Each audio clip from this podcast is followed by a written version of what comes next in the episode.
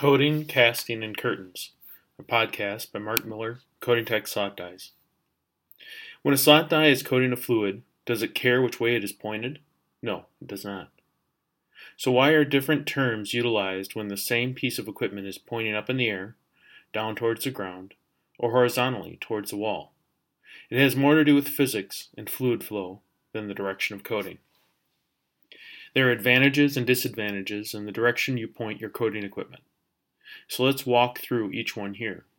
But remember, the equipment doesn't change, just the direction does. Coating. In direct coating, the slot die coating head is pointing in a horizontal arrangement towards substrate. The fluid forms a barrier between the metal face of the slot die lips and the substrate that is accepting the fluid being delivered.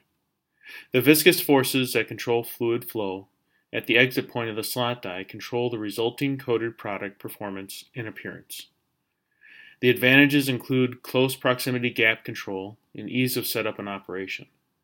The fluid will coat the width prescribed by the coating head, and mechanical control of the coating bead or meniscus can be dictated by the lip face geometry, attack angle, and offset of the upper and lower bodies of the slot die.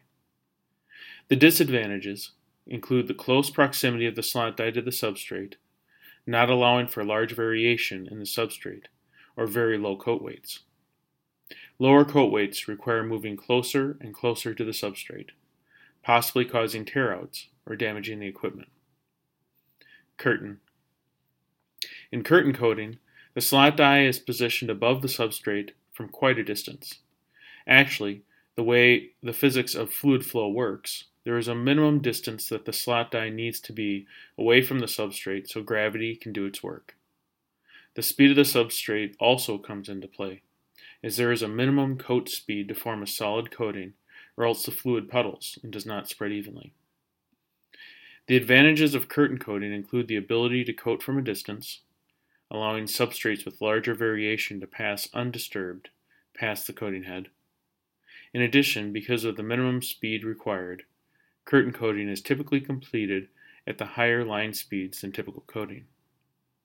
The main disadvantages include the neck-in that occurs when dropping fluid from a distance and the sensitivity to disturbances in air or tension.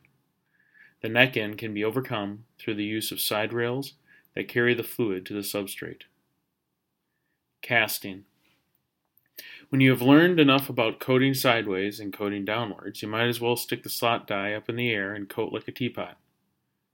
Casting fluid down a slot die allows for a controlled curtain coating and laydown of multiple layers at once.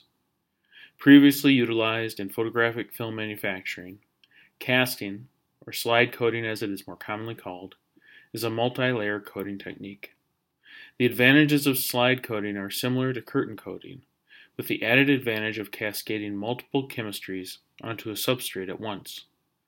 The main disadvantage is mirror curtain coating, with the added issue of requiring a chemist to develop an understanding of what viscosities will layer without mixing. To have the fluid stay unmixed, the surface energy of the top layer needs to be lower than the surface energy of the bottom layer. Well, whichever way you want to point your coating head. Consider the pros and cons and develop a technique that works best for you. Coating, casting, and curtains all have their place in the converting industry. But remember that the tooling doesn't change, just the way you point the tool does.